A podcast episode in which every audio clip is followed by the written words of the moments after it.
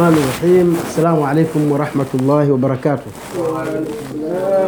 الحمد لله الذي بنعمته تتم الصالحات والصلاة والسلام على الهادي إلى الخيرات سيدنا ونبينا محمد صلى الله عليه وسلم وعلى آله وأصحابه أولي المجد والكرامات.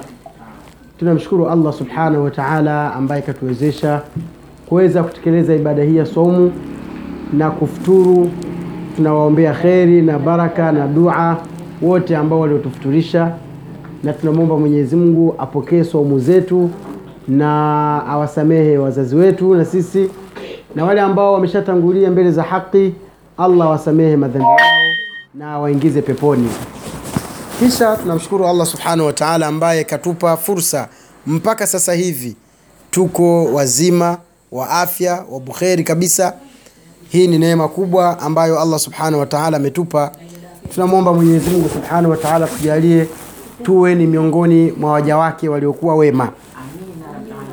Tukiwa tunaendelea na darasa letu linalozungumzia swala limekuwa ni ndefu lakini natarajia leo inshallah tulimalize ili tuma, tuingie kuzungumzia masala yanayozungumzia saumu. Na kumi la mwisho likiingia tutakuwa tukizungumzia masala yanayozungumzia lailatul qadr kwa hiyo inshallah nadhani mpaka hapa watu tulikuwa wamefaidika kuhusiana na masuala mazima ya swala. Na ni ubora na ni kheri mtu akawa ameisoma swala na mpaka akaijua vile akiswali na swala akijua kwamba na swali hivi na swali hivi inakuwa ni kheri. Si kwamba watu hawajui isipokuwa ni kukumbushana na kuelimishana. Na pale ambapo pengine palikuwa pana mashimo unafukia muona lakini pia napendekeza na, na kwamba wale ambao wenye, wenye, wenye nafasi na wenye tv kama hizi kuna kipindi pia cha shekhe yasini kinachozungumzia swala na udhu. Hatujui ni wakati gani isipokuwa ni kipindi pia ni kizuri. Kwa unajiongezea yale maalumati na material. Inshallah allah afanye wepesi. Leo mwenyezi mungu akipenda tutazungumzia vitu vinavyobatilisha swala. Ni mambo gani ambayo mwislamu akiyafanya swala yake inabatilika? Sawa jamani wakati huu tunavyozungumza hivi ah, asante sana mama, nilisahau kumshukuru aliniwekea maji pia. Ah, asante. Yote tulizungumza tulizungumza mwanzo kabisa hukumu ya mtu asiyeswali tukazungumza sharti za swala. Tukazungumza nguzo za swala. Tukazungumza wajibatu swalati. Leo mwenyezi mungu akipenda mambo- jambo la tano tutazungumzia mambo yanayobatilisha swala. Mubtilatu swalati ni vitu gani ukivifanya kama una swali swala inakuwa imebatilika imeharibika maanaake yaani hapo ikiharibika unaanza tena.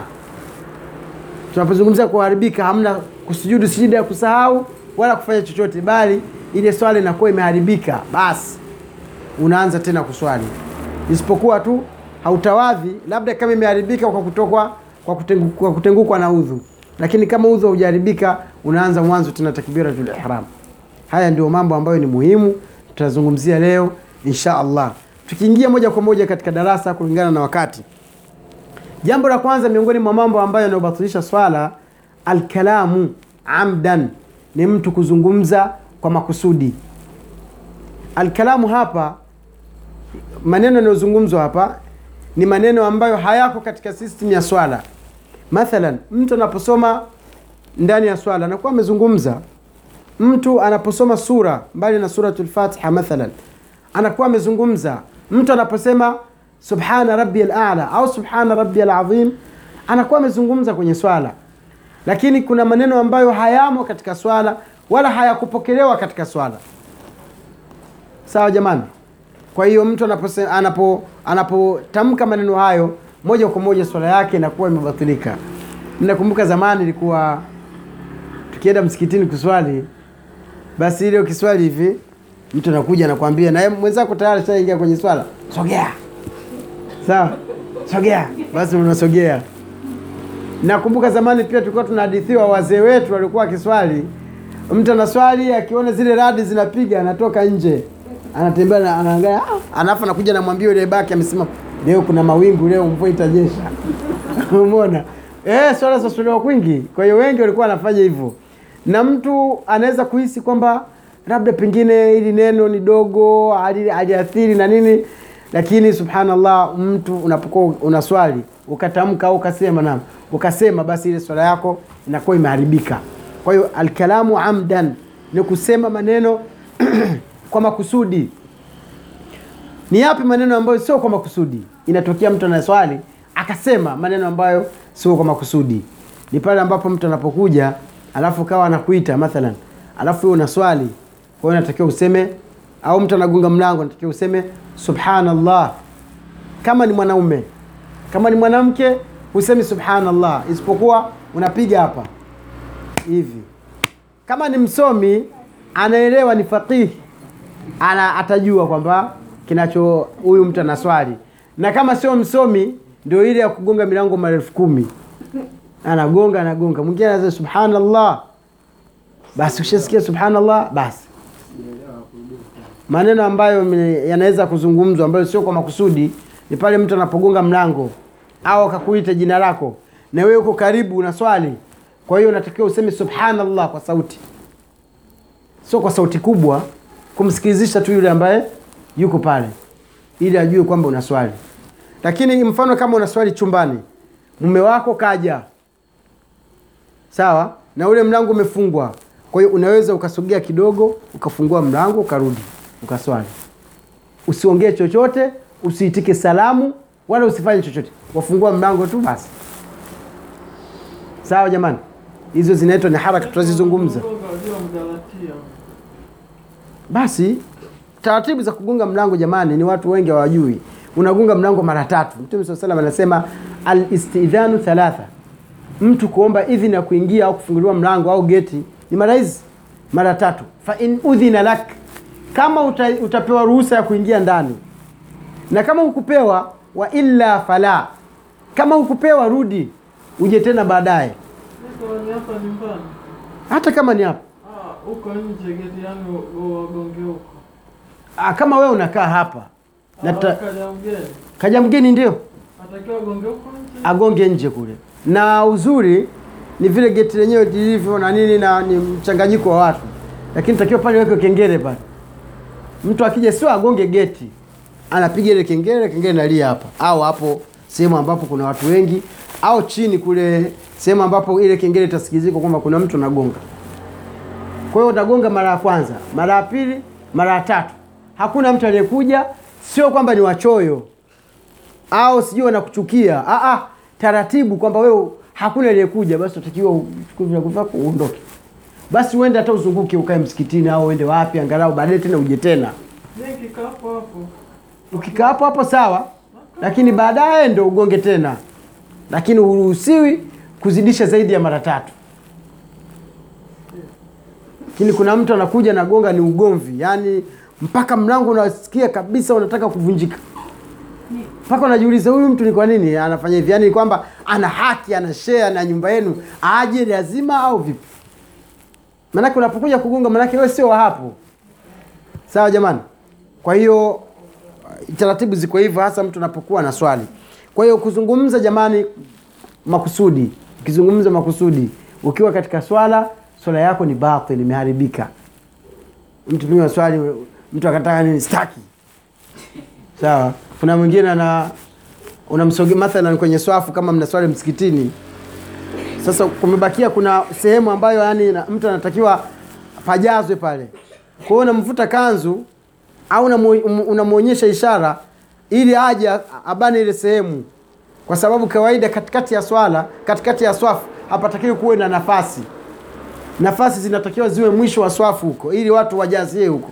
Kwenye mkianza hapa swafu inajaa hivi mpaka mwisho. Sasa weza kumwambia hivi tukasikia mtu nistaki au niache. Au ni lazima? Maneno kama hayo ni machache ni sentensi moja fupi ndani ya swala swala yako inabatilika. Hapo nadhani pako vizuri. Tunakwenda sehemu ya pili. Ehe, unaanza mwanzo. Kwa sababu swala yako imebatilika swala yako inakuwa imebatilika imeharibika. Jambo lingine adhahku kucheka. Eh, kucheka. Na hili swala ni mtihani. Hili swala jamani ni mtihani. Maana kuna siku nilikuwa na swali nje tu hivi. Nilikuwa na swali, wale wengine ambao wasora kawa wanazungumza. Sasa sijui alipita nini subhanallah, bwana mmoja akazungumza kitu kinachekesha vibaya, yaani unatamani ucheke, lakini ukicheka swali mbatulike. Sasa wale wanaoswali tarawehe wengi saa zingine wanachekeshana, mara utakuta wengine wanatekenyana, wengine hivyo, au saa zingine unaswali humo ndani, mtu akaja kama dada yetu vile alivyokuwa na maneno mengi, akalitoa neno sawa sawa. Sasa pengine yale masikio yakaiba huku, ukajisikia tu huko unacheka. Ukicheka swala yako inabatilika. Sawa jamani, hata kama kucheka kwa sauti bila hata ukicheka kwa sauti, labda tu utabasamu kidogo, yeah. lakini ile hii kutabasamu himo hiyo. hiyo kutabasamu haina neno, lakini haina tatizo, lakini utabasamu kidogo na nafuu, lakini uki- uki- ukikenua ile basi haina- kwa sababu kutabasamu sio kucheka. Hapa tunapozungumzia kama hivyo nilivyocheka hivyo, maana kwa- kwa mpaka wewe na maana nimepiga masikio sawa sawa ya kusikiliza kile watu wanachokiongea. umeona? Maana uko serious kabisa na swala. Kwa hiyo almuhimu ni kwamba kucheka jamani, na hili swala ni tatizo, yani tatizo kubwa.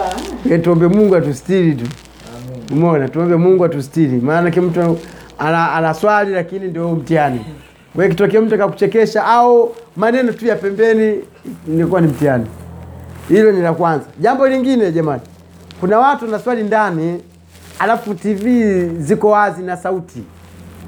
Kwa hiyo ikipita tangazo, mathalan kapita Kingwendu au kapita tangazo la Joti au tangazo sijui la nini. Sasa wengine wanafani mzee Majuto. Sasa ni tangazo mwenye walijua, pengine vile una swali likaja lile tangazo, ikija lile tangazo ni mzee Majuto. Sasa mzee Majuto akiongea tu mwenyewe, akiongea lazima ucheki. Sasa ikiwa kwamba utacheka, swala yako ni batili. Kwa hiyo ni angalizo kwamba unapotaka kuswali, kama ni redio ifunge, kama ni TV ifunge. Kwa nini? Kwa sababu mara nyingi unapokuwa kwenye ibada vishawishi vyote vinaamka, hata simu mtu aweze asikupigie siku nzima, lakini ukiingia kwenye swala, Allahu akbar, utaanza meseji hiyo Alu- almuhimu pengine hata message yenyewe sio ya maana. Ukifunga message utakuta namba mia moja yani m- eh, kampuni pengine anakuambia tu kifurushi chako kimeisha, lakini ule swali na wasiwasi wala kwamba pengine ni, ni, ni message ya muhimu amna lolote. Kwa hiyo laiti kama ungeifunga ile simu wala isingekushawishi. Wakati mwingine na swali ndio simu zapigwa sasa, mara kapiga huyu, mara kapiga huyu, lakini kama hauswali ah, amna neno kama saa tano wala hujapigiwa huyo ndio shetani alivyo. Kwa hiyo hashindwi shetani kushawishi ikawa kwamba kwenye TV kukaja kitu ambacho ni cha kuchekesha ikakufanya wewe ucheke.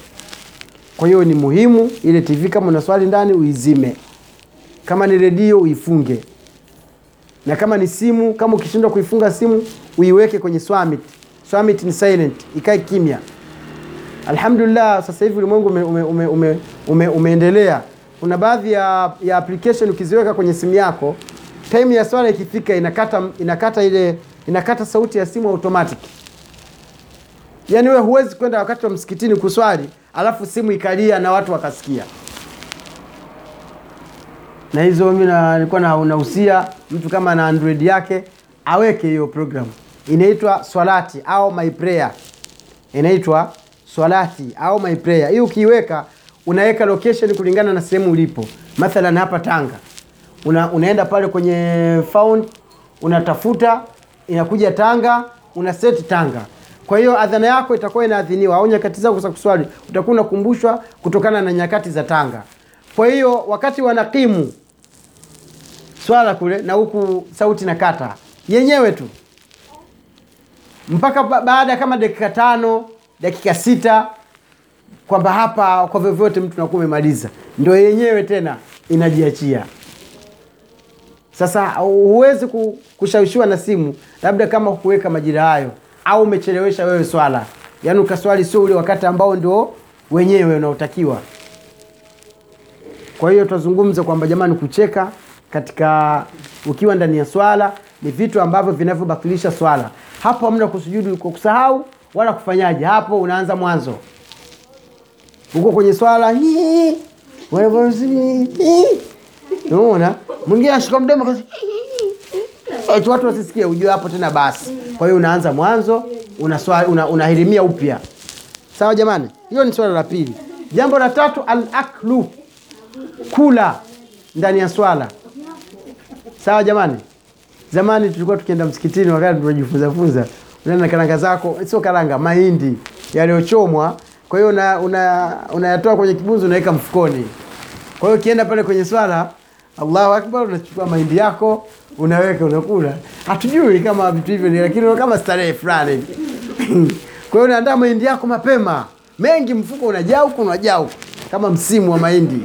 Kwa ukienda pale kwenye tarawehe wala upate tabu. Watu eh, wazee wetu wanaimba enzi hizo pia huko walikuwa wanaimba. Nenyewe kama kawaida. Allahu akbar kwenye swala na unachukua unakula.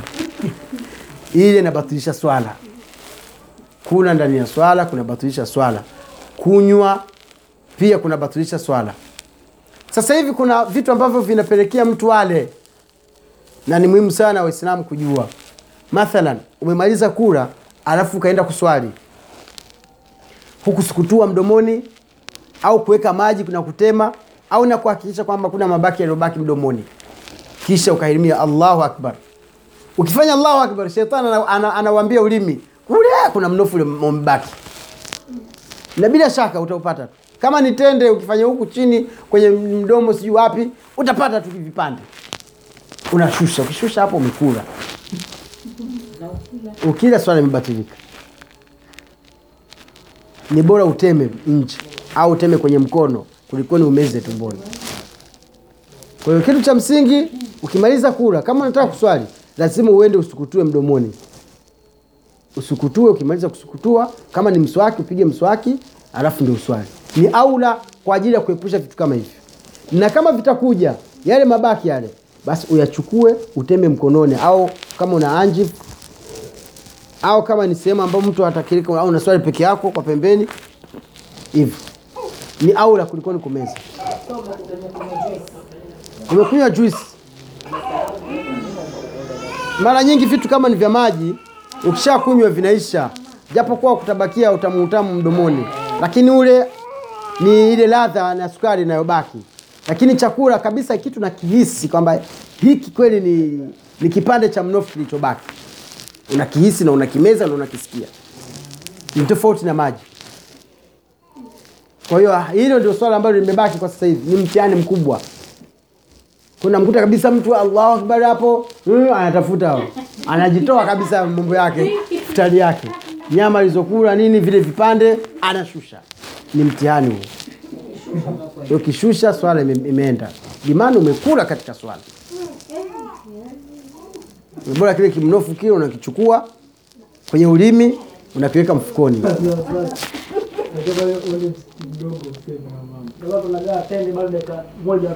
na hilo ni tatizo. Adhani ikiadhiniwa tu. Na hapo hapo wanakimu. Sasa unajiuliza hivi hao wote waliokuwa wanakula hapa ndio wanaoswali? Hiyo minofu na mishikaki na mahamri na visheti na masambusa ni vipi? Bila shaka kuna watu wana mapengo. Kuna watu meno yao yanashika yana, yana kweli yani akitafuna yanajazana huko. Sasa kijazana akiwa kwenye swala vitu hivyo lazima viji Vi- anavimaliza vipi? Kwa hiyo ni mtihani huo jamani na ndio lengo la kujifunza kwamba mtu a, vitu hivi avijue na vifahamu. Awe na uhakika kwamba mimi nitafanya hivi na kuwa hivi.